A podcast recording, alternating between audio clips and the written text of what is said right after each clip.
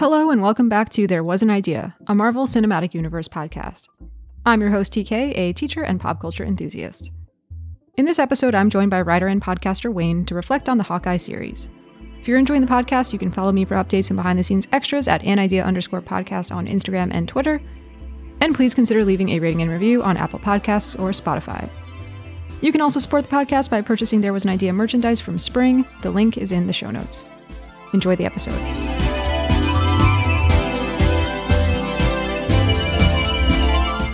Today, I am joined by a blogger and comic book aficionado who is also one of the co hosts of the Vox Podcast, a pop culture roundtable podcast that I enjoy very much. Welcome to the show, Wayne. Hey, thanks, Tara. TK, right? I said I was going to do that, didn't I? I revealed your true identity to the world. I'm sorry. Uh, thanks for having me on. I'm looking forward to this. So, why don't you tell listeners a little bit about yourself and your work with the Vox Podcast and elsewhere? Uh, okay, I guess my my origin story. I've read comics always. I, I can't remember not reading comics. People ask me, you know, that standard question. Well, what was your first comic? And I, I learned to read from comics. Mom read them to me along with everything else she read to me. So I don't really have that memory. They've just always been omnipresent. Um, and that's just a, a, fandom that I've carried with me my whole life. Uh, never really stepped away from it. Over the years, I have written comics professionally. I did some inking for Malibu Graphics back in the 1990s. Uh, self-published um, back in the 90s before there were things like kickstarter. Peter laird of the teenage mutant ninja turtles had a grant called the Xeric grant where he was funding self-publishers and a friend and i got the very first one in 1993 oh, wow. for a book called great legacy. Um, and then somehow 10 years or so ago i fell backdoor into comics academia just through connections. And so i've taught as an adjunct here in pittsburgh at both uh, university of chatham and the University of Pittsburgh uh, classes on comics history and pop culture and on the graphic novel. Uh, I was on the board of the Pittsburgh Toonseum, which was a museum of cartoon art here in Pittsburgh, uh, and did numerous presentations uh, through it, as well as presentations at local libraries and some of the other local universities. So, so yeah, I've I've worked with comics a little bit. Yeah, I'd say so. You're coming to us with a, a wealth of knowledge and experience. I love this idea of, of you learning to read from comics and, and just what are some standouts from that early period in your life? I, you know, I, a few years ago, I, um, yeah, like any kid in the the 60s and i'm old so so there's that uh, like any kid in the 60s you know i read a lot of you know the the disney stuff and i also read superheroes really early uh read Archie comics and then like cool. everybody else grew out of Archie comics and then sometime in the last 10 years came back to them and realized how much genius and good art there is in a lot of really good Archie comics. Yeah. Um, so there's a lot of that. And I, you know, I was kind of, my mom was an avid reader. Um, and just read everything and that included comics. She, she told me stories of, getting the Sunday paper and just going for the the comics section back in the days when a comic section was a big deal and you know like reading prince valiant every week for 40 years or something you wow. know so that sort of thing so when she read to me i mean there were children's books and all that stuff but comics were just part of it you know they just they were always there um, but i also i remember inheriting you know, a box of comics from an older cousin at some point that had not the earliest marvel stuff like i you know, there wasn't you know amazing fantasy 15 in there but uh, some of the really early mid 60s Marvel Silver Age stuff that that I read. Uh, I would have been a little bit too young to have been buying myself, but I have really vivid memories of reading some of that stuff. And the exact origins of that box of comics are a bit of a mystery to me. but Very but cool. uh, but there's a lot of them that still stand out in my memory. Like, oh, I read that. You know, I guess that's the other piece. I I worked in comics retail for 23 years, so I, I have that end of the entire formula as well. Yeah, yeah. I remember chatting with you about that on on your show on the Vox podcast. Mm. So before we even dig into Marvel and the MCU specifically, mm. considering your your history with comics in all of these different areas, what are you looking for in a live action adaptation of these stories or these characters? Yeah, you know that I think that varies from thing to thing. Like I, I'm old enough to remember the really bad adaptations that were on. like you know, I, I watched the the Hulk TV show in the seventies because it was on and it was a superhero, but it didn't bear much resemblance to the Hulk I read in the comics. Okay. Um, and I remember even then feeling some disappointment about that. It just it wasn't what I wanted. And somewhere in the last 20 years, particularly with the MCU, it feels like, and I know I've said this to different people, it took technology this long to catch up with Jack Kirby's imagination Sure. and Jack Kirby and everybody else who worked in, in comics. Just the reality is you could do stuff on the page that you couldn't do on the screen until recently. So I, I go into it, I think differently than a lot of people. I'm not a hardcore purist where, oh, that's not my, you know, um, I, I recognize they're different media. They, they have different, different rules of storytelling. Um, yeah, I read a comic now and I recognize there's 80 years worth of history going into it. We have what 15 years, 20 years worth of movie history with Sure. with the Marvel universe. Um, yeah, I over the years I enjoy the MCU stuff. I think I think I'm not as big a fan as a lot of people assume I will be, hmm and that's not to put them down. I thoroughly enjoy most of them, and you know, like any of them, they're the ones I like, the ones I'm not as fond of, but I go see all of them. Sure. So I'm a fan, but it's it's a different experience for me. Um, my my relationship to reading comics, that very specific joy I get out of the interplay of the words and the text on the page, is very different than what I get out of a movie experience. And just in general, I'm more of a comics graphic novel guy than a TV guy or a movie guy. You know, just it's where my fandom has been. As someone who watches too much TV and too many movies, so I my expectations are different. I you know I, if they are on track. I mean, there's certainly things. You know, I, there's stuff that like that don't work for me. There's certain adaptations uh, that I'm not as fond of. I just watched um, the the HBO Max Titan series. Just finished the, the third Okay. season of that recently, and there was a time in the early '80s, the Marv Wolfman George Perez run of New Teen Titans that introduced Cyborg and Raven, etc. That was one of my favorite books ever back in the day. Like it and X Men were just neck and neck at the time, and as such, I have a tremendous fondness for that group of characters. And I watched all three seasons, and it was just a little dark and grim for me. Okay. Um, like there were there were things about it I liked enough that I watched all three seasons. There, the casting I thought was really pretty amazing, but overall there was a tone to it that was just darker than I want those characters to be, and and that's a personal reaction to it. You know, I know people who are watching it and loving it, and some of that is just my expectation of who those characters are and how they act. And we all carry around our head canon of of what characters are Oh yeah. and and as long as things don't diverge too dramatically, I'm okay. But then every once in a while, like, eh, you know, and we'll get into some of that with Hawkeye as well. But certainly, MCU, you know, MCU, MCU Hawkeye is different in many ways from comics Hawkeye. But I'm a fan of both, and and we can talk about some of those differences as we get more into this. I gotta just go back for a second though and think about, you know, with this long history that you've had being around comics and specifically Marvel Comics being a part of that. In the year 2008 or the year before or so, whenever it was announced, when you heard that Iron Man was being brought to live action, like, can you revisit that moment? Do you remember what impact that Yeah. had on you? Or at the time were you just like, eh, all right, whatever? Yeah, well, because you know we'd had the Spider-Man movies at that point, which, Right. which I liked, and I was like, well, let's see what they do with it. And part of me was a little surprised at that choice. I, I think in 2022, after you know 15 years of Marvel movies or whatever it was, I, you know, Iron Man was never top tier Marvel character in the way we think of him now Right. he was around. He always had his own book. He was always a member of the Avengers, but I never really thought of him as top five Marvel character, you know. Uh, and so I, I was a little surprised that that that was the choice they went with, and they brought a character to that character that was certainly based on on what uh, what was in the comics, but Robert Downey Jr. just brought so much personality to that character in certainly based on what we knew of Tony Stark in the comics, but he just brought a charisma to that that was different than what we'd seen in the comics up to that point. And the comics adapted to that as well. You know, Tony in the comics now is much more like Robert Downey Jr. than he is Tony Stark circa 1980. Sure. All these medias feed off each other. Right. They they certainly influence back and forth. So Yeah, another example that I remember hearing about is Nick Fury and how Samuel L. Jackson's portrayal of that character kind of then changed or influenced who who he is in the comics as well. And the Guardians, I believe, I remember hearing that too.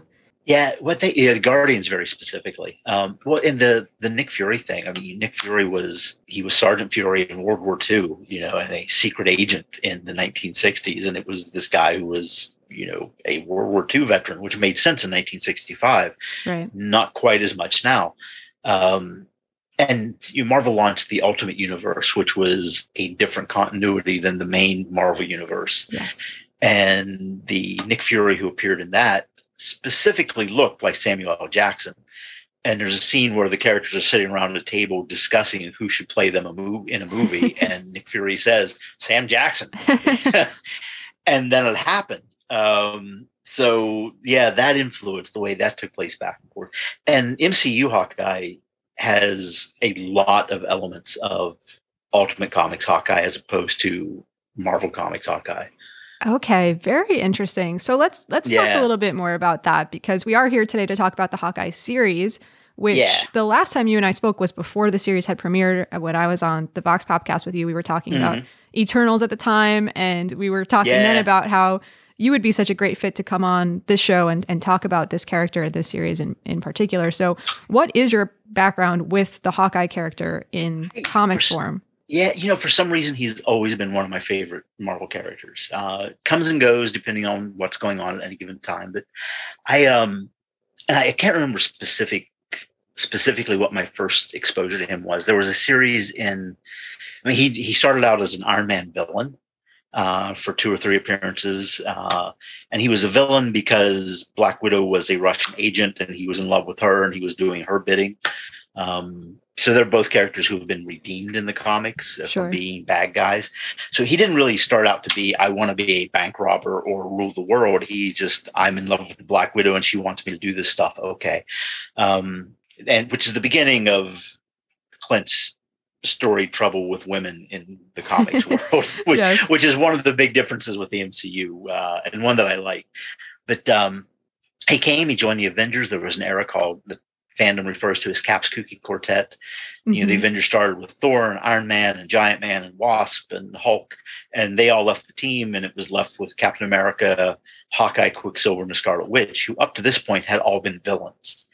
Oh, and wow. it was a yeah, and it, it was a major at the time. It it was really a risk in terms of sales. Like, let's take away all our main characters who have their own books and are guaranteed sales, and replace them with a bunch of little known supervillains who want to be good guys. Um, that predates when I was buying comics, but that stuff was being reprinted in the 70s in a book called Marvel Triple Action.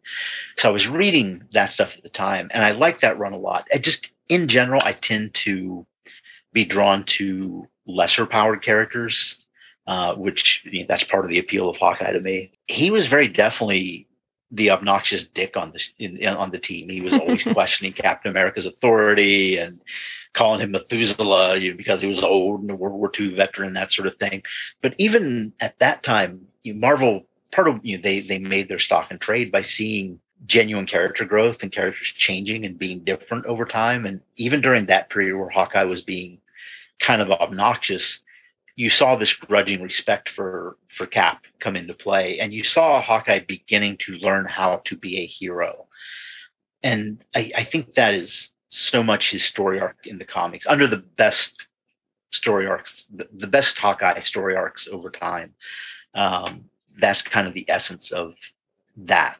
Um, I see him as somebody who once he discovered that there were superheroes and you could use you could do good as obnoxious as he was or as he, he wasn't the law and order captain america kind of guy he wanted to be a superhero. He, he that was the life he chose. That you know, he started out as a a carnival trick shot which once again in the 1960s was something that happened. Now that doesn't make nearly as much sense. Sure.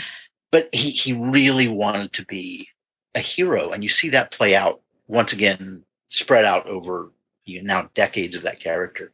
Um, right around that same time, there was an issue of the Avengers 109 that was really a focus on Hawkeye, and I, I kind of pinpoint that as the book that that really made me a fan and and it's been a long time since, since I've read that issue but he was just he was fed up with the Avengers. He was wearing a really stupid costume at the time and he got rid of it and, and put back on the the classic blue and purple outfit and left the Avengers went out on his own uh, came up against someone named Champion who was a man who had mastered all the skills just all the physical skills. He wanted Hawkeye to teach him archery uh, which he did, and the guy mastered it, and then he immediately wanted to use it to rule the world. And of course, and, uh, and, yeah, and and and Hawkeye managed to beat him purely through skill.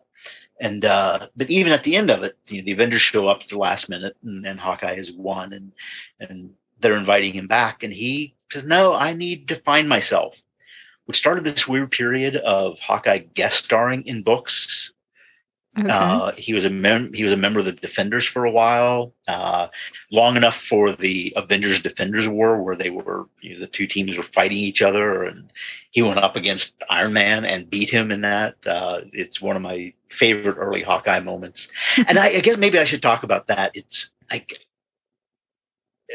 I'm I'm trying to focus on on where these parts of the conversation come in because there's a there's a scene in the last episode of the Hawkeye TV series where Kate tells him why she admires him. And it, it was almost exactly what I've been saying about my fandom for Hawkeye for years. Um, you know, he lives in a world and is on a team with the living legend of World War II, who is the absolute peak of human abilities, beyond the peak of human abilities, and a Norse god who's thousands of years old and super strong, and a guy who wears a billion dollars worth of technology on his back. And Hawkeye has a bow and arrow and some attitude. and he has proven his worth to them and his being his, their equal time and time again. And I, I admire that. If you're invulnerable like Thor, how much bravery does it take to walk into a battle? If you got to stick with a string on it, eh, you know, that, that, that has always felt more heroic to me. And it's not, I'm not saying I don't like Thor and these other characters, but just as a, a as a perspective. And Kate kind of says all those things about Hawkeye. I remember you know, for years conversations with other comics fans. He's got a bow and arrow. That's stupid. He, he the Hulk could just beat him up. Well, you, you read enough stories. It's it's his attitude and chutzpah and determination that makes it work. Um, in that Avengers Defenders War, just he, the, it's that classic. There's a MacGuffin. They're all they're traveling around the world to pick up the pieces of of this thing that they need to, you know, and they've been manipulated by bad guys and all this stuff. And uh, Hawkeye and Iron Man show up at the same place. Hawkeye gets there first. He finds this thing. Iron Man shows up and kind of just starts into typical Tony Clint, Clinty, come on, give it up. You know you can't beat me. I've got a million dollars worth of armor on my back. I, you've got a bow and arrow. What are you going to do? And while Tony's blathering, Hawkeye plants an acid arrow in his forehead, melts his faceplate, wow. and gets away while while he's getting the faceplate off. Just just being smart. Yeah. Um, there was, I think I wrote it down, Avengers Annual 19, and Mav and I, my my co-host on the Vox podcast, um, this is one of his favorite moments. It's Avengers Annual number 16. And the Grandmaster, who uh, we've seen in the movies, he's a cosmic games person. He just he plays games. That's his reason for being. And throughout the history of comics, he gathers a team of of characters, typically superheroes, and challenges somebody else to. We will put them together and fight. And he's done this with Doctor Doom and whatever. And Avengers Annual 16, he's he's done this and the teams keep getting beaten and and they all start coming um you know, the, basically cap and and hawkeye are the last two left and they're going to be fighting against all the other heroes. And they're standing there they're talking to grandmaster and hawkeye's like look look i got an idea. I'm going to challenge you to a game. And the grandmaster's like hmm okay what is this game? Hawkeye takes a an arrowhead off of one of his arrows puts his hands behind his back brings out two clenched fists and says pick which hand it's in. And Grandmaster's, hmm, simple, a simple game of chance. This is primitive, but I have to take you up on this. He picks a hand and it's empty. And Grandmaster says, clever, you win. And he disappears. And Hawkeye beats him. Cap's like, oh my God, what were you doing? You, you, you did that based on a 50 50 chance? Hawkeye opens his other hand and it's empty too. He says, hell no, I cheated. That's amazing. so so he cheated one of the elders of the universe and just that's the Hawkeye I love. Wow. Uh, well, thank you. Thank you so much for sharing those examples. Like I you you can't see me and obviously listeners can't see me, but I'm just like riveted listening to you share these moments from the comics. I'm so struck by how you're discussing how how badly this this Hawkeye wants to be a hero because that is resonant in the show as well when we see Kate and, and her journey of wanting so badly to be a hero. So I love that connection. And, and and, that's that's the way Kate has been presented in the comics as well. Um, you know, Clint was dead for a while, like a lot of superheroes are. Right. Um, I, I, I, don't want to go too much into it. Uh, Brian Michael Bendis wrote a run of Avengers, started with Avengers Disassembled, which started out with him killing Hawkeye. Um, and I, I was not a fan of his run. I have mixed feelings about Bendis as a writer. He's done stuff I really like. He's done stuff I've not been fond of. I, I did not like his run on Avengers and very specifically his take on Hawkeye. Uh, but that's neither here nor there. It's um, one of the things he got right with Hawkeye is there was a scene where they were all they some mystical thing with Doctor Strange, and I forget the reason behind it, but basically to get this information their deepest desire was going to be revealed to everyone else in the room. And in this scene, Hawkeye saw himself as Captain America. Wow. Like, yep. Yep. You got that right. Um, when Kurt Busiek started writing the book in the late 90s with George Perez, uh, first story arc they had every Avenger who's ever been an Avenger in it. And they've all been brainwashed by Morgana Le Fay and are living in this Ren Fair world um, and Cap, of course, through force of will, breaks out of it. And he goes to get people to help him. And he knows he needs to go find the people to whom being an Avenger is the most important thing in their life. And the first person he goes to is Hawkeye. Wow. And Hawkeye says, You chose me? Why? He says, You're the most obvious choice. And they don't talk about it anymore. But just like, Yep, he is. yeah. That's so, awesome. Once again, that's the Hawkeye I like. Yeah, and I can see why. You know, I before the series premiered, I read the the Fraction "My Life as a Weapon" and Little Hits, and mm-hmm. really enjoyed enjoyed that. Obviously, that's a, a, much more recent take on the Hawkeye character in comics, yeah. and that had come recommended to me by Mav and and others, and I really enjoyed that. But hearing from you, you know, an even longer history of this character in comics is um, it's so captivating to learn more about and i can i can see why uh, you and others would be drawn to this character. And i also have to say some of these comic book premises are so great. Such comics things yep. Well before the hawkeye series came out what did you think about clint's character in the mcu you've talked about how there's some some ways in which he was presented similarly or differently but were you a fan of mm-hmm. renner's portrayal yeah, I, I was. I, I like the casting of that. In general, I like Jeremy Renner as an actor. Uh, I was fine with that casting. Um, I, I, think my my thought on the first movie is how underused he was. Yes. Yeah, I wanted more out of him. Uh, but at the same time, I get it in terms of all the characters that they're introducing in this. He is the least of them in the public eye, and I understand why he didn't get that focus. Uh, and I'm thrilled that he got the TV show, so we got a real focus on that. Yes. Um, like I said, his background in the MCU is based more on Ultimate Comics, where he was a Shield agent, he'd been an assassin, um, that sort of thing was his background, which makes far more sense both in the Ultimate Universe and in the MCU. Uh, it's a radical change from from the the comics. Mm-hmm. Hawkeye's pretty anti-killing in the comics, and there's example after example of that uh, where he he takes a heart, and that's him wanting to be Captain America. He is not he's not Wolverine. He doesn't kill willy nilly, um, and that's something that I think Bendis got wrong about the character. He kind of treated him as the Wolverine of the team, and okay. like wow, you're just really ignoring all these really specific examples, giving lectures to other characters how we're heroes, we don't kill. Um, so that's a difference in the the MCU. Um, and I thought the series did a good job of kind of showing there's a cost to that. Yes. Um, say it makes sense for that character in the in the movies and that universe, and I'm fine with that. It's a different character. Um, but I'm I'm glad to see that he was able to you know, that there is a cost, and they they played that up. I once again that human side of him. I think I you know, he got more play in the Ultron movie, and I think my two favorite moments in that is him giving Wanda the story of I've got to stick with a string on it, you know, and we're going out there and doing this. Yeah. And then at the end of the battle, he's just freaking exhausted. Right. You know, he, he comes in and he collapses because he's human.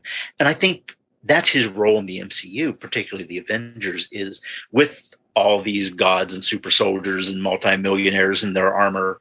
He's the human guy. And I think the TV show just nailed that. You're the guy we can be. Yeah. You know, like like you have this preternatural skill, but it's something you had to work at. You you're not a god who was born with the ability to use a bow. You had to work at this. Yeah. And as we saw with Kate, it's possible. Other people can do this. Um, and it's something so he chose, be- right? It, it's and it's something that she is choosing, and I think that yeah. the show really emphasizes how important that is, and it makes him all the more relatable. That you were speaking to it earlier, right? It it takes more bravery to make that choice mm. when you don't have those other, yeah, as you said, those other superpowers or the technology or whatever it may be. Exactly, and the little Easter eggs in the show. The uh, you, Kate drew his his classic costume when she's talking about a costume for him, and yeah. and and and it has the the H on the forehead. But you know, the one bandage he had on his forehead for the entire show was in an H shape. Oh wow! I didn't notice that.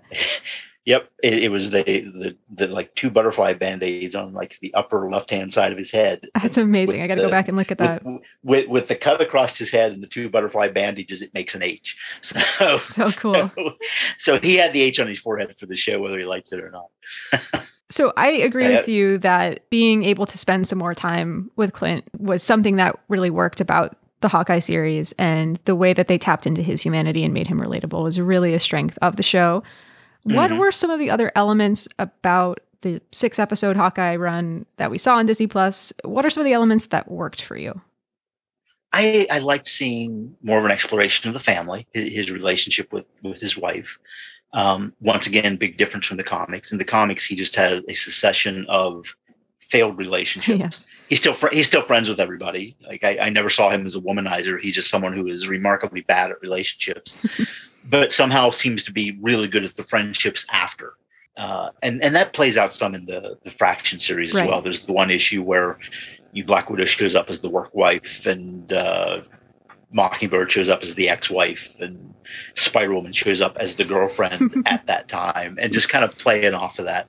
Um, but I, I like seeing that him being a family man. Here's this thing he has to live for, and it gave even more resonance to this is the thing he lost. You know, this is what sent him on this dark path. And when you see that relationship with the kids, you know, the, the youngest one's name is Nate. Well, yeah. named after Natasha, you know, um, and and seeing those relationships and how this had to be done, but it was killing him not to be home at Christmas with these kids. Um, and him taking Kate under his wing as well. He was trying to protect her, but he, protect her by pushing her away in the one episode, but you know, you're my partner, as he says. You know, him caring about her. Um, and I think, you know, a lot of that's what it comes down to with that character. Whatever the background of shield assassin or whatever, he's someone who cares. You know, he wouldn't be putting his life on the line like this just as a job. He does it because he knows he can and it's important. Um, something that hit me after watching that last episode, and and boy, this might be debatable. I don't, I don't know. Uh, when he's talking to Yelena uh, about Natasha, and this plays into Kate asked him, "What was your best shot ever?" Yeah, and he said, "The shot I never took." And he talks about giving Natasha a second chance, seeing something in her that allowed her to come over, be an Avenger, to you no longer be this Russian assassin, Russian agent, or whatever. Um, and it hit me that oh clint sparing her at that time that's what saved the universe. If he hadn't done that she wouldn't have been there to sacrifice herself. Wow. Yeah. So clint's best shot eventually saved half the universe from thanos. Man yeah when you put it that way that's um wow. yeah. Yeah and and you that that's subtle but it's certainly there. It's implied. His it is yeah his giving her a chance at a different life and a better life and that was her returning the favor to him in that scene where right. where she sacrifices herself instead of him she's giving him back his family. You know, it, it's you. You gave me a life that I hmm. didn't have, and I'm doing this to give you back yours. Man, if possible, I, just uh, talking about it this way makes me love this character even more than I came to love him from the Hawkeye series. You're so right, and it it makes me think about not only like like his influence, right? This influence that he mm-hmm. had on mm-hmm. Natasha, the the ways in which he is a teacher, and he. It seems like he really recognizes something in people and certainly there was something he recognized in Natasha. There was something he recognized in Wanda. There's something that he recognizes in Kate. And mm-hmm. he really And I think he did in Yelena too. And yeah. yeah, yeah, absolutely. Wow. Yeah, that that hit me. I like it was the next day. I'm just thinking about the show. I was like, hey, wait a minute. And and there's there's a resonance resonance to that that I, I, really like. There, there's something powerful, and it makes their relationship more powerful as well. I I love their relationship, even though it's something that it's something that's been really well developed in very small ways. Mm-hmm. In Civil War, when they were fighting against each other, and there's sort of that little like we're still friends, right? Love that yeah, and it's like that. That's great. That's the nature of their relationship, um, and I and I love that, and I love how she was just part of his family. You know, mm-hmm. uh, his his wife is there, Lara. Um, I, I, keep wanting to call her Bobbi now because of the reveal at the oh, end. Oh, right, right, yeah. Agent Agent Nineteen, Bobbi Morse, whatever. Um, but uh, just you know, Natasha's part of the family. Whatever his history with her is, um, Lara accepts that she's part of the family, uh, and that that's just adult and real. Yeah, 100%. And I agree with you too that another element of the Hawkeye series that worked for me is the the, the specter of Natasha kind of the way her presence is felt in this show because it oh, both honors her character in the MCU and it really speaks to, as you say, a, a, really real relationship that he and his family would have to her. She would still be a really big part of, of their lives. So I, I love I love the way her presence is felt in, in the show. Yeah, very much so. It just it it colors everything. I mean, so much she was so much part of his life. But once you bring Yelena into the picture, um, that just you know add so much more to it. And it, be given his relationship with with Natasha, the fact that Yelena shows up makes complete sense. Yeah. You know, oh, and that, that was one of the other things I thought with the show is just how many pieces of the Marvel universe get brought together with that. I mean, obviously there's the whole Kingpin thing, which mm-hmm. ties it in with the Netflix shows, which was, you know, a big reveal that I think everybody was expecting. And and the fact that Kate did kind of take him on You know? Yeah. Uh, that's it's showing that her skill set and and that she can do this. And much like Clint, um, she really wants to be a superhero. Um, I, the my other example of that in comics, and you know, this ties in with what I was saying with Titans. Uh, you probably my favorite DC character is Dick Grayson. Mm. Um, I, it's when I was a kid, he was Robin, and he was a kid, and then there was that he was getting older and they didn't quite know what to do with him. And that new Teen Titans series happened. And given my age, like those characters in that series in the early 80s were coming out of their teens and going into their 20s. And one of the themes of that series was who am I going to be as an adult? I'm stepping out of the shadow of Batman. You Kid Flash is stepping out of the shadow of Flash. Uh, who am I going to be as an adult? It, it, was very much a coming of age story for those characters who'd been around as kid sidekicks for years. And uh, that's the age I was at the time. So I, you know, and it's weird. And now I'm much older than that. But in in the DC universe, Superman and Batman are always older than me, and mm-hmm. Tim Drake and and Impulse are always younger than me. But Dick Grayson and I are the same age and that just always feels true to me. But there's a there's a series called Robin Year One that was kind of the origin story of Robin. Came out at least 20 years ago, and you know, to me, it answered that question of, oh my God, I, what was what was Bruce Wayne thinking taking this 10 year old kid out as a sidekick? That, that's crazy. Well, it is, but this series showed that Dick Grayson, the moment he realized who Bruce Wayne was, the moment he realized that superheroes is something you could be in this world, that's what he was going to be.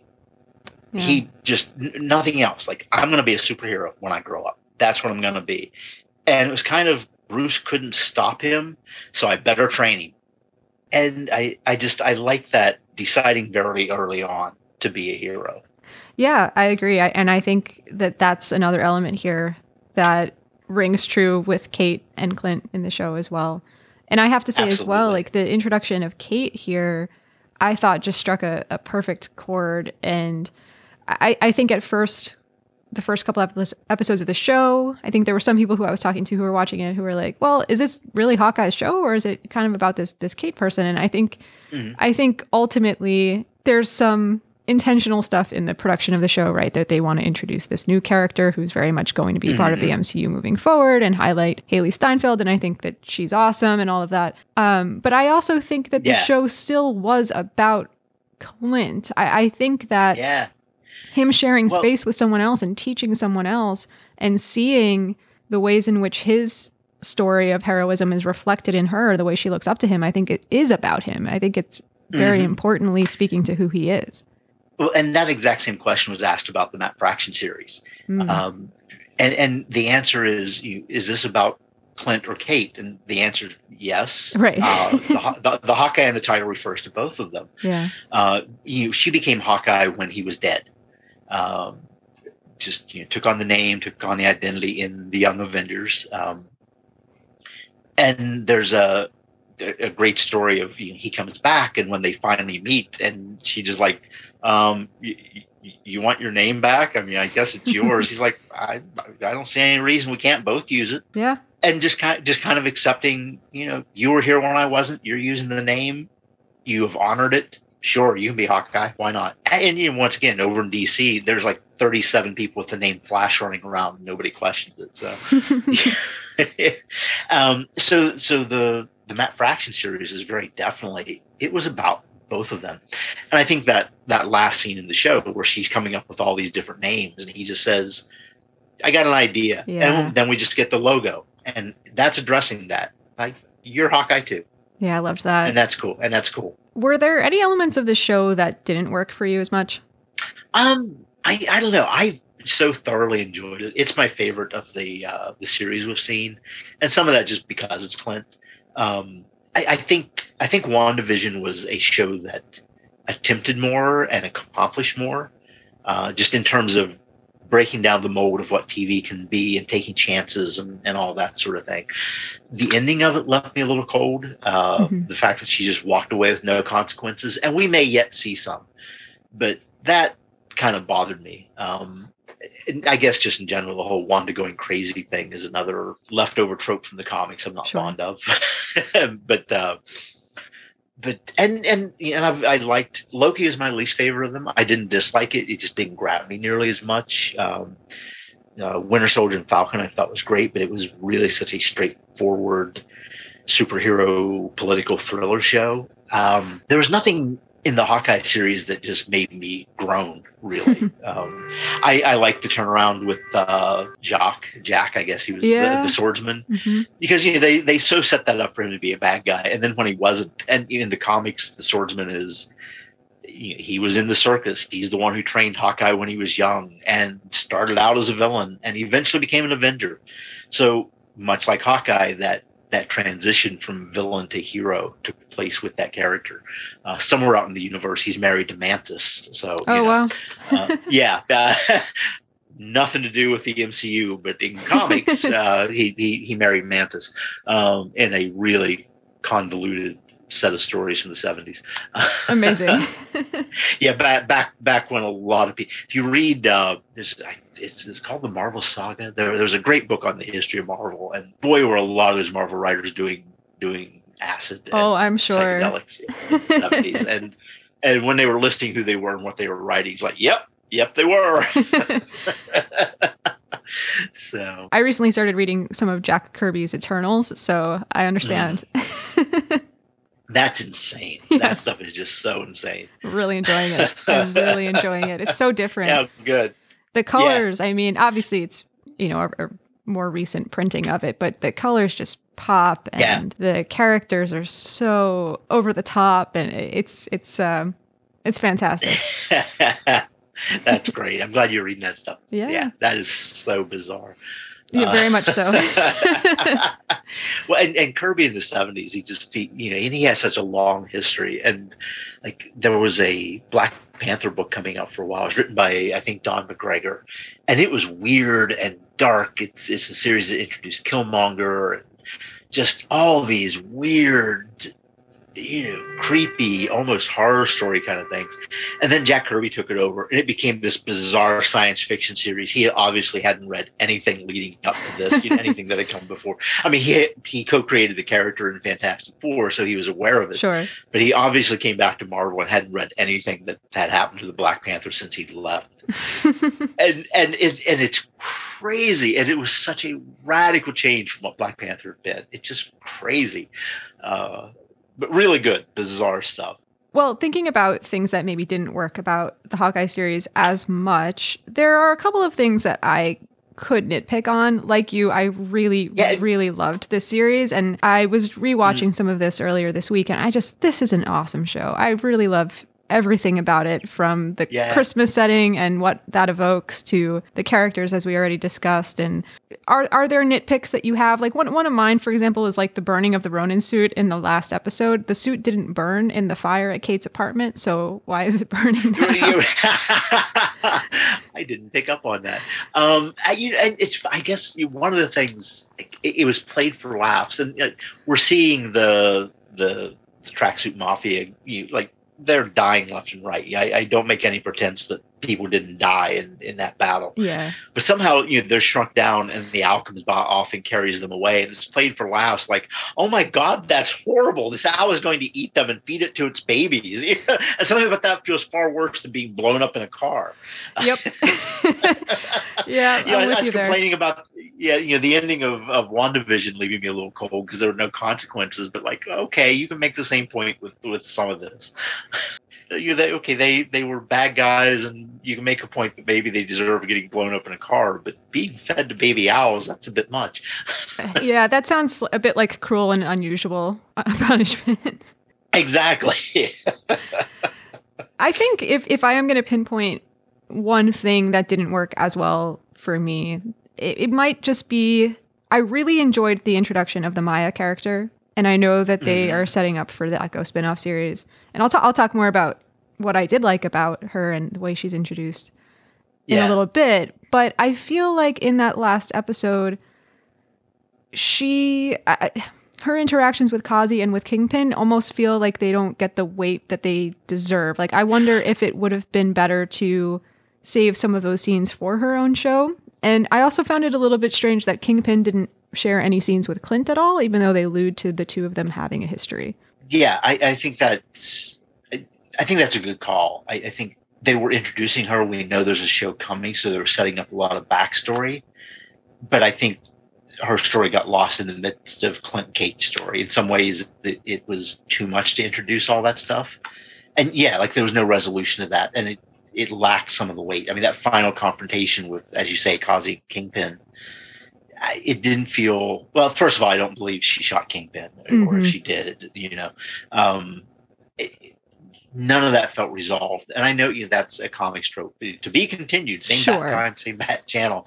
Uh, and I'm fine with that. Did, yeah, yeah, right. You know, I'm going to watch it certainly. Exactly. Um, but I, I, I think you're right. I think it, it felt like there was a lot of setup for very little payoff with her character. And I know that's setting stuff up, but in the moment it it felt unresolved. Yeah, yeah, because I think if if she is making this decision that she's going to shoot Kingpin, which is what it sort of suggests, but also if we're savvy TV viewers, because we don't actually see it on screen, it probably didn't happen. um, right, but, right, exactly. But I feel like that would be a big moment for her. And even the scene between her and Kazi, we do get some backstory into who Maya is and what these relationships mean to her. Um, mm-hmm. So it mm-hmm. would certainly be a really big internal conflict for her to be able to get to the place where she could harm or, or kill Kazi or Kingpin. So yeah. I'm sure it will be explored more later. It's just one of those things where the finale attempted to tackle all of these stories in different pockets. And I appreciate that. It didn't really take away from it for me. But yeah, that's just one thing if I had to kind of point out yeah. something that didn't well, feel I, like it necessarily fit. And, and I wonder if we're going to get more of that in flashback in her series. See those relationships. Yeah, I hope so. Differently, uh, you know, if they'll bring Kazi back in, at least in those flashback scenes. You know, how big a role Kingpin will play in that series. Yeah, I'm curious about that too. You know, as we're talking about this, I'm also thinking about how one of the things that has been really special about the rollout of the Disney Plus series week to week is that we've been able to speculate each week and talk with our friends about what we hope to see next in the show. Mhm. And this has led to some fan theories, and people get very excited. And sometimes those fan theories can be very out there. So I'm I'm curious what your relationship is to that speculation, especially as someone who knows that there are multiple different ways in which things could go right. that are somewhat based on comics or not. Yeah, I I like that aspect of TV, uh, and it feels like in these days of streaming, where an entire series drops at once, it's something that we've kind of lost. Yeah. Uh, th- that time when everybody was watching the same thing at the same time, and you know, I, I was a fan of Lost, and part of the fun of Lost was going on the message boards and Yeah. seeing what people were speculating about. And I, I like that with these series. I mean, even though it's streaming, we all watch it we're not there at eight o'clock on Wednesday. We watch it whenever we get the opportunity to. But I think a lot of people are doing that weekly thing. And you, I mean, the joke with uh, WandaVision, if it's Mephisto, Yeah. um, and you know, and then with this, like you, it was sort of like that. That was "Hey, it's Kingpin, but yeah, it, it's Kingpin. It's it's obviously Kingpin. right. um, I I like that, even when it's radically wrong. I, you know, the, the part of me that thinks of myself as a creative person, you were given these story threads, and the speculation comes out of our own desire to tell a story. Yeah. And whether we're right or wrong, there's a lot of fun in trying to construct that narrative and and create our own spoilers. And there's that weird mix of yes, I predicted that, or oh, I was wrong. and that's that's part of the fun of watching this stuff. Um, and that's always been true of comics. You know, with comics we would get you know 22, 24 pages a month. And these ongoing stories, and so much of it was what's going to happen, you know, it, and that was always the anticipation of of what comes next has always been a part. You know, soap operas, the day to day soap yeah. opera thing. Mhm. Um, I think that's always been part of the appeal of serial storytelling is that speculation of what comes next. It gets you excited to to watch the next episode. Um, so I I don't participate in a lot of that online anymore. Um, in my own brain, I certainly do. Uh, with my friends who are also watching the show, uh, we watched that with my roommate and his girlfriend, and, and we talked about it from week to week about what some of the stuff meant or what it might meant, and that's fun. Uh, I I don't feel the need to go into a message room, whatever it is these days, full of strangers and Yeah. Twitter, you know, and do that sort of thing. Uh, and partially just because I've done so much of that in my life. But if you're young and you're just experiencing the sort of thing for the first time or whatever, that I think that's a great experience. It, it's, I, it also it builds the community. You know, Right. I mean, that was the other thing with comics back in the day. We didn't have the internet. There was letters pages. There would be magazines. Uh, if you happen to meet two other people who knew who Hawkeye was, you were in heaven because you could talk about this stuff. And Yeah. so that that shared community, of fanboys or geeks or nerds or whatever term you wanted to use at the time. Um, and, and those all sound like pejoratives, and I, I mean them all positively because I've been all of those things. Sure. Um, and you know that that community is part of the fun, and part of that community is that speculation of getting together with a group of friends, and going, "Oh my God, what's what do you think's going to happen?" Uh, and I that's that's part of the fun of it for me. Yeah, I definitely agree. And I take the approach of not getting too invested in any of my own theories. Right. As not to Yep. be disappointed, but I that's very much the level on which I engage with it as as well, which is it's fun Yeah. to talk about, but ultimately the creators are in charge here and I'm more interested in seeing what they do than in my own ideas. And if I really am, you know, jazzed by ideas that other people have, there's entire communities of, as you said, head canons and fan fiction and fan mm, art and all of these things. Yep. Yeah. So Sure. yeah, there always has been in some way. My one desire that I had going into the finale of Hawkeye, which I knew was likely not going to happen for logistic reasons, but I was really hoping to see Spider Man swinging by the Rockefeller Cemetery. yep. and I know that there's the whole Sony Disney thing, but I was like, if it's not really Tom Holland and it's just CG, can't they just do it? Can't they just have him swinging in the background? But right. I guess that would open up too many things. I don't, I don't know why I got so attached to that to that one thing to the point where it didn't happen. I, I was a little disappointed. That's a great idea though, and and yeah, you're right. It's it, it opens up. That's probably more of it opens up more legal problems. yeah, does, you know, yeah. storytelling problems. But uh, well, and and it's funny that that Rockefeller Plaza, the the ice skating rink there. I you know I didn't grow up in New York. I you know, I didn't get to New York. I, I've only been to New York City a couple of times and, and visited that place. Probably my first knowledge of that place was an issue of the X-Men when new X-Men first started. It's like number 97, 98. And they're all there out of costume. It's the first time we ever see Wolverine without his mask on. It Oh. establishes the sideburns and the weird hair. Uh, and they're all out. It's Christmas time, and they're at Rockefeller Plaza, and you know the the golden statue is there in the tree, and people are ice skating, and then the Sentinels attack like they do. But I, I so associate that place with the Marvel universe more than I do the real universe because I've seen it more often in Marvel than I have in real life. Uh, and so, so seeing it on on on the show, like I, I know that's a real place. I've been to that real place, but that image of the X Men standing in front of it, drawn by Dave Cockrum, and it was issue ninety eight of of the X Men, is still like my primal image of Rockefeller Center, and it's all Christmas and you the whole bit. So, just another little weird little resonance with comics for me. All right. So part of the mission here on the There Was an Idea podcast is to look at a movie or a group of movies in the MCU or to look at a series like this one as a whole Mhm. and to identify some of the major themes to try to get at some of the conceptual ideas that tie different characters and arcs across the MCU together. So there's that week to Mhm. week and then there's that all right, what do we look at then when we look at it big picture? I'm interested in thinking about the, how the concepts that are at work on the micro level in a show like Hawkeye speak to or reflect or diverge from the larger themes that are established on that macro MCU level. So when covering the Disney Plus series, I work with my guests episode by episode to identify some of the big ideas that we see emerging so that by the time I get to the end, I can think about which of those ideas really developed into something more and maybe which Mhm. didn't. And Okay. try to arrive at okay what is the show saying so we talked about a lot of big ideas in my discussions with guests this season including a discussion i had on episode two with mav and hannah who you know very well because they're your co-hosts at, at Vox My Podcast. co-host. and so we talked about things like legacy we talked about things like grief and trauma and purpose and inspiration and communication and all of these things and obviously some of these had more consistent threads than than others but something that I found as a really big underlying question of this whole series is really what does it mean to be Hawkeye? And I think that what I found by the end of this is that the series was really not about him struggling with what he did as Ronin and atoning Mhm. for that in some way.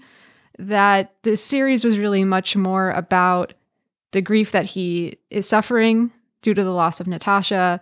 And that ties his story in with Kate's story. She's also been through trauma and grief, and she found her Mhm. purpose in looking up to Hawkeye and this decision, this choice to pursue becoming a hero. So to me, I, I felt like there was a message here that choice was really is really central to Hawkeye's story and to what it means to be Hawkeye and what it means to be a hero in this way.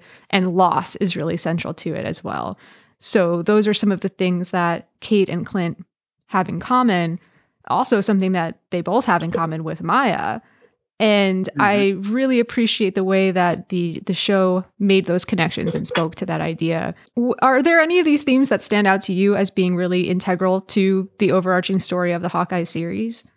I- I think those certainly are big parts of it. I mean, the, the whole grief issue. Um, I mean, it, it's a world where it's a universe. Half the people there died and were gone for how many Yeah. years? Um, you, it, it's a world that, and even though they came back, it's a world that has been traumatized by grief, just overwhelming, tremendous grief in a way that that we can't process Right.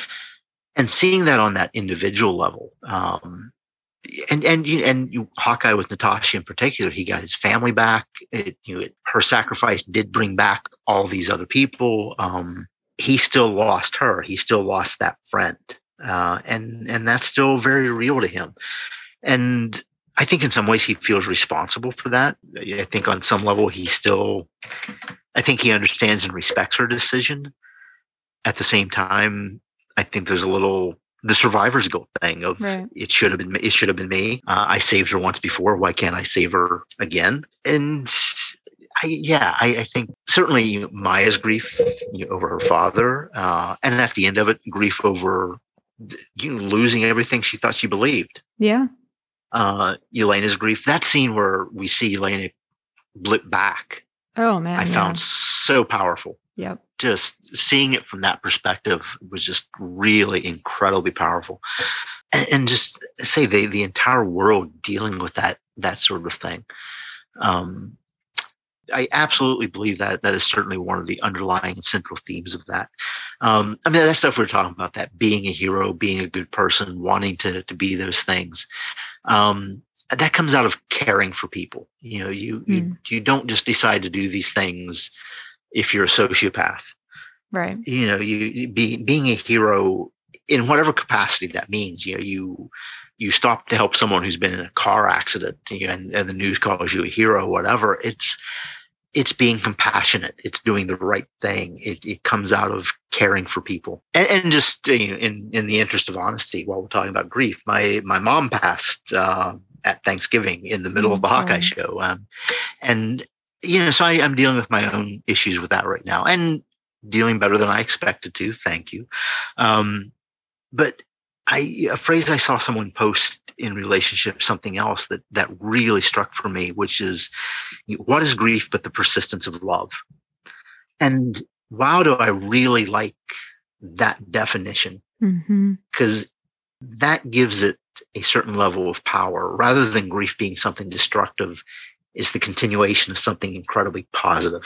So so if yeah. the, the show, yeah, yeah. So if the show is about that, you know, Clint's grieving over his family while they were gone, his grieving over Natasha, um, Kate deciding to do these things out of her grief for her father, Maya's reaction out of the grief for her father. You know, all these actions are taken. I mean, even Kingpin with Vanessa. You know, there's that. They are their actions are based on a level of grief, and in their perception, it's done out of love for the people they're grieving as misguided as some of that may be, but it's a powerful motivator. yeah. Um, and it's you know, how do you how do you utilize that grief in positive ways? How do you keep it from paralyzing you Right. and, and use it to motivate you to be a better person, be a more compassionate person? How do you turn that grief? If you define that grief as the persistence of love, now where do you direct that love? If that person is no longer there, but the love still exists, it has to go somewhere. Yeah, wow, that's really powerfully said. And I I appreciate what you're saying too that the this show made that personal, right? We're we're seeing Yeah. that grief on a personal level and it does speak to it does reflect the larger grief that the world would be going through in this post blip moment. So I think that And- that's a really awesome thing about what these Disney Plus series can do in really giving us time to look at these characters on on their personal level and get to know what the stakes would be for for each of them and how it may be and- similar or different. Yeah. Well, and then you know, just tying it to our moment in this real world, Yes. you know, like eh, the, the world is grieving, you know, the pandemic, how many people have died? How many people have been sick? You know, how many people have lost jobs? Uh, all of us have compromised friendships and lifestyles for the last two years. Yeah.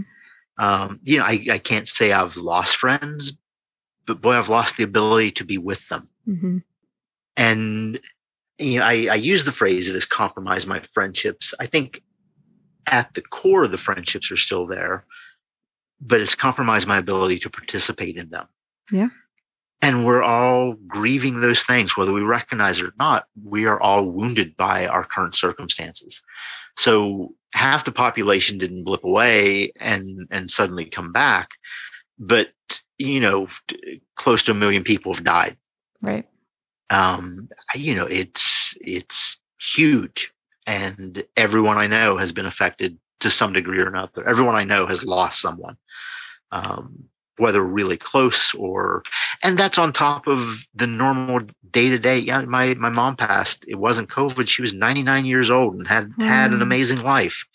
Um, so you know, it wasn't this unexpected COVID related tragedy.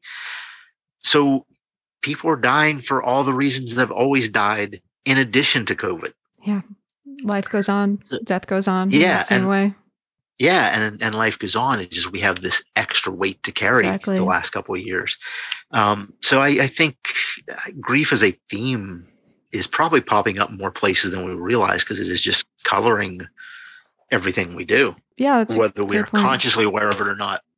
Yeah, it is a really great point, and it is speaking to why maybe even without consciously thinking about it all the time, why there is such resonance to be found in the MCU post blip and all of that, especially. Mm-hmm. And looking at, you know, I say mm-hmm. like life goes on in these in these little ways. You have to deal with the everyday losses as well, right? You have to deal Yeah. with the small frustrations as well against the backdrop of this greater sense of loss. And WandaVision was all about grief. yeah, you know, absolutely same themes uh, and and ways of dealing with it. Um, so yeah, you know, it, it's coming out in all these places. Yeah. Wow. So we, got really heavy here. we did. We went to a heavier place than I was expecting. But we'll we'll bring we'll bring it back to a fun place for the last segment of our of our show here tonight. Because as much as this series did deal with some really heavy themes, and I think I think to speak to some of the other successes of the show, I think it did such a wonderful job of balancing the emotion Mhm. with the Yeah. action and with the humor and with the Christmas It- setting and all of the fun aspects. it was a fun show. It was. In spite of all these heavy things we're Yeah. talking about, it was a really fun show. they struck that balance really effectively. Yeah. Yeah. So one of the things that I sometimes do at the end of a uh, of a series for a wrap up is to think about some superlatives for Mhm. for the series or the season. Perhaps we're not entirely sure if Hawkeye will be getting a season two. I certainly hope it will be. Well, I say I hope it will be. I hope I hope to see some of the stories here that were laid out here continue. I don't necessarily think that in my mind, for me personally, it needs to be called Hawkeye season two and pick up exactly where we left off, but I certainly yeah. hope to see the stories continue. Yeah. So we'll start with a category MVP, which is our favorite character of the season. And I'm going to actually go with Clint as my favorite character. I, you know, I, I I love Kate too. I, Yeah. I I guess I'm on Team Hawkeye, meaning both of them. Uh, you know, I- because people wondered, you know, when when Clint was dead in the comics and they brought Kate in, people thought I would hate her because she wasn't him, and I fell in love with Kate in the comics immediately, um, for some many of the same reasons that that I um, I liked Clint in the first place. When they brought them together, just their relationship in the comics, I thought was so well done, and, and I just I love both of them. I love their relationship, and I think the series just nailed their dynamic. Um, it's different than the comic in some places, but I just watching the two of them interact just brought me joy. So I have a tough time deciding between the two. You know, Clint is is long term favorite character in comics, but uh, I, in the show, it's it's really a toss up between the two of them because it was so much just the way they interacted. So you can say that your favorite character was Hawkeye, and it can be Yeah, exactly, all encompassing. right. Yep, yep, the answer yep, could just be that's yes. yeah, I mean, I loved the introduction of Kate. I thought Hailee Steinfeld was so wonderful in this role. when I heard she was cast, I thought she was perfect. Yeah, yeah, so good. And it's a character who could have maybe come off a little bit too immature, but she didn't. She came Mhm. off as a bit naive, but she's learning. She's wanting to learn. She's Yeah. striving. And I just appreciated that about her so much. But ultimately, you know, if forced by some arbitrary activity on the podcast tonight to choose my number one favorite, I would go with Clint just because this was the show that really made me appreciate his character so much. And Yeah, I think we're going to see so much more of Kate in the MCU and see so much growth for her. And for Clint, this Yeah. really feels like a really important moment to to speak to his Yeah. his story. So, yep. uh, I'm wondering if you have a favorite trick arrow.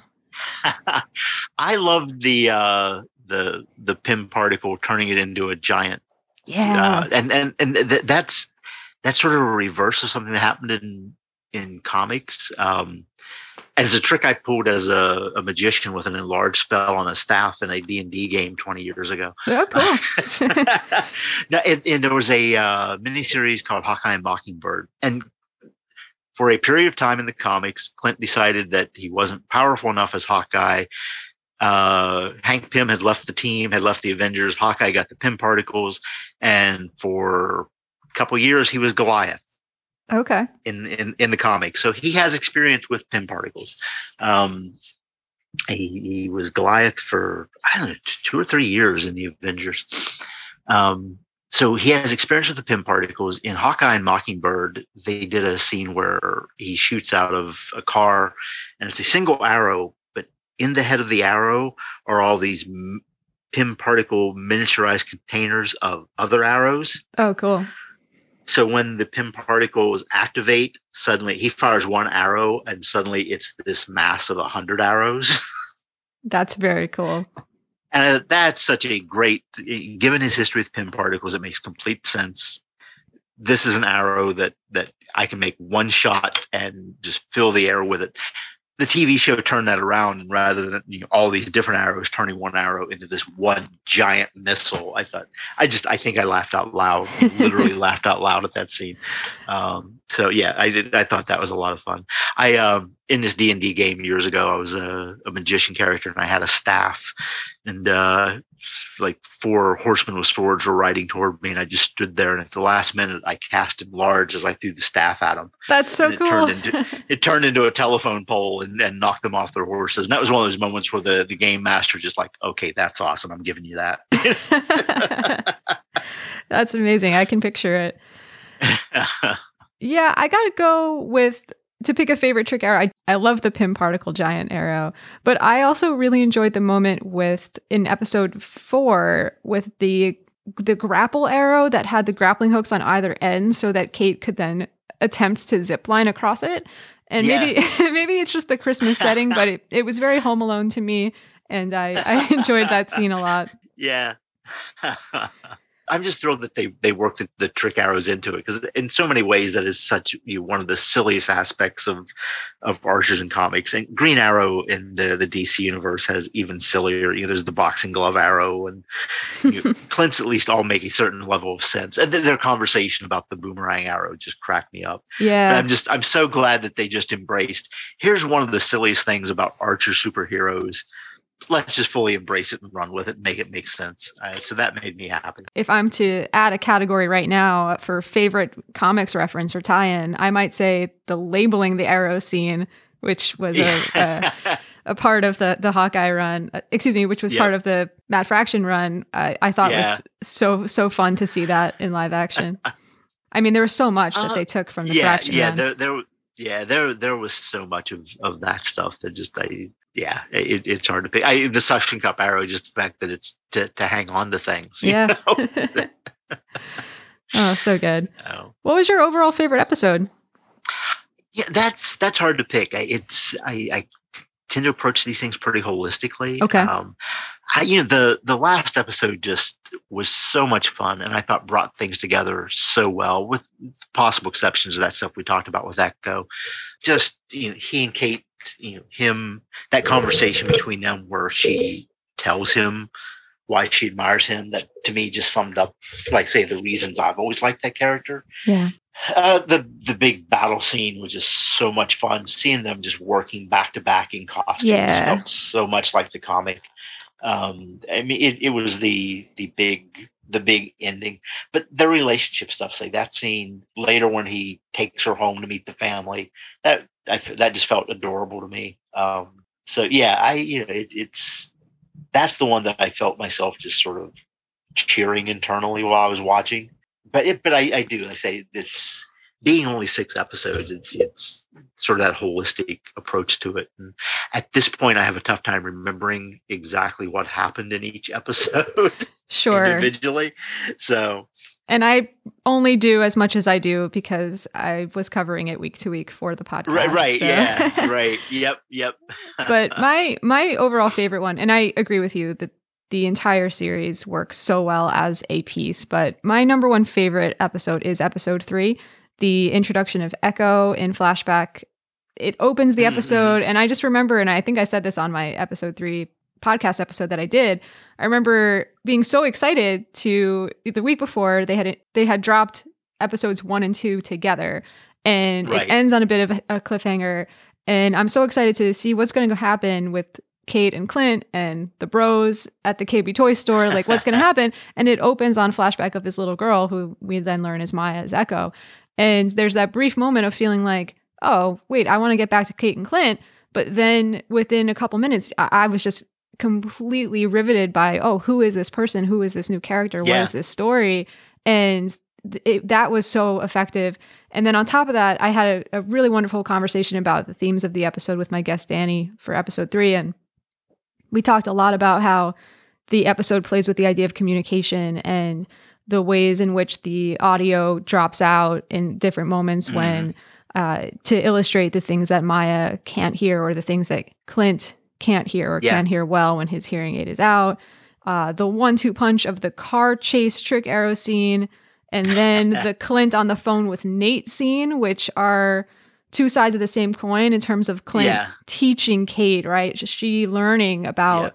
all of the loss and all of the awesome things that come along, as she says later on, the things you gain uh, that come from from being a hero and living this life, and then to top that off, the, the scene at the diner between the two of them.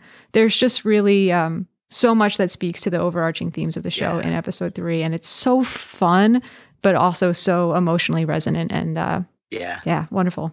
Yeah, well, and to, to jump ahead to your your next question, I think Yeah. favorite scene is is the one with uh, Clint on the phone phone with his son Yeah, and and Kate translating. That was just heartbreaking and beautiful.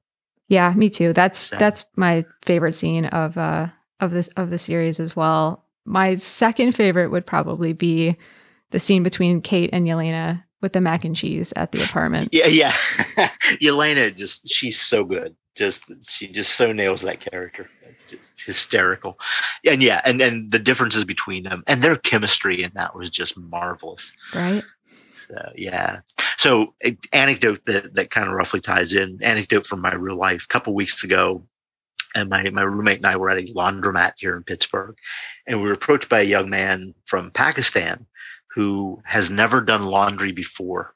Oh wow. And, and yeah, and and was asking us for help. And you know, English is his second language, and he was he was very good at it. But over the course of the entire conversation, he was calling us bro Oh wow. and I was just losing it inside because of the Hawkeye thing. oh, And, so and, and he, it, and he he was wonderful. You know, it was just it was a really nice, fun interaction with with this person who really had no idea what he was doing. Uh, Oh man, that's such a good story. and and just he just thanks, bro. you're, you're, you're welcome, man. That it's all right. And then you looked in the laundry machine and there was a tracksuit. I mean, oh man. That's really great. Oh, what a show. All right. So before we wrap up here tonight, the other thing I wanted to ask you, Wayne, is what Mhm. are you most looking forward to seeing in the MCU in this Ah. upcoming year? Wow, yeah, because like I lose track of what's coming out. What's it? I, I know Moon Knight's coming out. Is Echo the Echo and She Hulk this year, right? Yes, She Hulk is the- definitely this year. I don't know if Echo is this year. They say Ms. Marvel is probably this year, but that one's been delayed a couple times. Yeah, and that's it. And I lose track of of that because things keep getting delayed. Yeah. Um, I, and as far as the movies, like I always enjoy the movies. I Doctor Strange sounds fascinating to me, and uh, spoilers for anybody who hasn't seen Spider Man. We essentially get the trailer for that in um, Yes. in the the post credit scene in, in Spider Man, and I had I had read nothing about that scene, so I didn't have any spoilers going into it. And the moment I spotted America Chavez, I'm like, oh. Like I, I got distracted from the rest of the trailer because like oh they're America Chavez is going to be in this. There's another young Avenger. They're they've built the whole team. yeah. Uh, so, so I think that's really neat. It's not even like that's a character that I am necessarily a giant fan of. It's just like, oh, I didn't know she was going to be in that. That's that makes complete sense given who she is. Cool. Um, so I I'm looking forward to that just to see how crazy it gets with this multiverse stuff and, what all they bring into it. I think my fear of is it just being a cluster. Uh, you know, of too much stuff going on, which is one of my problems with the Loki series. It, it felt a little there's way too much happening here in too many places. Okay. Um, but but we'll see. Um, I I'm curious where they go with Thor at this point. Yes. Um, I kind of I kind of expected him and uh, Guardians to to be sort of a mixed movie thing, but that doesn't seem to be the case. Uh, and, and that would just be making assumptions based on where they ended with them. Right. Uh, so I'm curious what they do with the Jane Foster stuff. That was a run of Thor in comics in the last few years that I did like a lot, uh, where Jane Foster had the power of Thor. Um, so we'll we'll see how much of that they they draw off of. Uh, you know, I Moon Knight's a, a character that he's never been one of my favorites. Uh, there's a lot of interesting stuff with him, but he has a really mixed history. Okay. Uh, I, I, I think some of it, I mean, part of part of the conceit of Moon Knight is multiple personalities, you know, phases of the moon having different faces for the character, and as a result, I've never felt the ability to connect to who he really is. Okay, that's interesting. Um, yeah, the the one trailer that appeared, I think visually it looked really stunning. yes. Um, but I don't feel quite as excited about that because I don't feel the same connection to the character. Um, she Hulk, I'm looking forward to. Same thing. Like eh, she's not one of my all time favorite Marvel characters, but there have been great She Hulk stories, and I think Tatiana Maslany as a, a casting choice is just brilliant. yeah. So, so I am curious and, and looking forward to that one. Yeah. What else is coming out? That what there's there's another movie or two. The I completely lose track because it keeps it keeps changing on us. yeah. The other movie Black that was Panther. slated for this year's Black Panther. Yeah. And as of right now, we we just did our um, our box office game. Episode, Yeah, so fun. And, and yeah, and we're all uh, you know, hesitant on Black Panther because like it, that should be a no brainer, but without Chadwick Boseman and possibly now without Letitia Wright. I don't know. You know, it's like there's no winning in that. Chadwick Boseman was so associated with that role Yeah. That re- recasting it, I think a lot of people just aren't going to accept for good or ill, no matter how good the person is. That's really an uphill battle for acceptance as that character, um, given the the response to Chadwick Boseman. Um, and yeah, I like the idea of moving Letitia Wright up into that role. You know, Shuri became the Black Panther in comics a number of times, and that seemed like a smart way to go with for me. But still a bit of a crapshoot. And now her role in that seems to be questionable. So I I don't believe it's going to come out this year. Yeah. A lot of Uh, for- lot of for- troubled for- production stuff going on. Yeah, and and, it, and it's really a shame because I I liked that first movie so much, and uh, and just a lot of I don't know if they're insurmountable problems, but boy, it's it's a big problem, you know, a number of them. Yeah. So, so we'll see. We will see. And I am hoping to have a chance to speak with you again later this year about any Yeah. of these. Um, Yeah, thanks thanks for having me on. This is great. I, I always like talking Hawkeye. yeah, no, thank you so much. You brought such a unique perspective to to talking about this series because of that knowledge and experience and history you have with the comics. And if listeners are interested in hearing more from you, where can they find Uh, you? Primarily the our other podcast. It's uh Vox Popcast. Uh, I believe voxpopcast.com is our website. Um you'd think I would know that, but I don't. I'll link to it in the show notes. uh yes voxpopcast.com uh we've been our 200th episode is coming up we've been doing this weekly for almost four years now so exciting. uh yeah it's uh to use our tagline it's a pseudo academic pop culture roundtable with drinking and swearing uh we pitch it as you, you go to a pop culture conference and you sit through hours and hours of people reading papers and doing presentations and then you go to the bar on Saturday night and have conversations about all that stuff. Our show is an attempt to be that conversation at the bar. So while we try to talk about stuff academically, we want it to remain fun and accessible and at times just downright stupid. and I think we're successful on a couple of those things. it is definitely a very fun and thoughtful show and i've been i've been fortunate enough to be able to come on a couple of times and i always enjoy listening to you guys I'm, I'm, I'm sure we'll have you back. You've been a great guest. thank you um, yeah it- it's um and and it's we don't just our focus is all over the place it's kind of pop culture uh we talk comics and and I, it's kind of everything that comes up we have five co-hosts now with a really wide variety of interests. So our our topics vary really pretty widely. So so go to the website, take a look at our episodes, pick something that sounds interesting to you, and uh, and jump in. Definitely. Uh, not a lot of continuity. but find the ones that TK are on and uh, and listen to those. That There would be you a go. good place to start for your audience. that could be an entry an entry in. I can also recommend a couple of a couple of my favorites in the show notes as well. The box office Okay. draft game is very fun. Yeah. I I have a, a blog that I haven't updated in ages, wayne-wise.com, where I talk about whatever happens to be on my mind.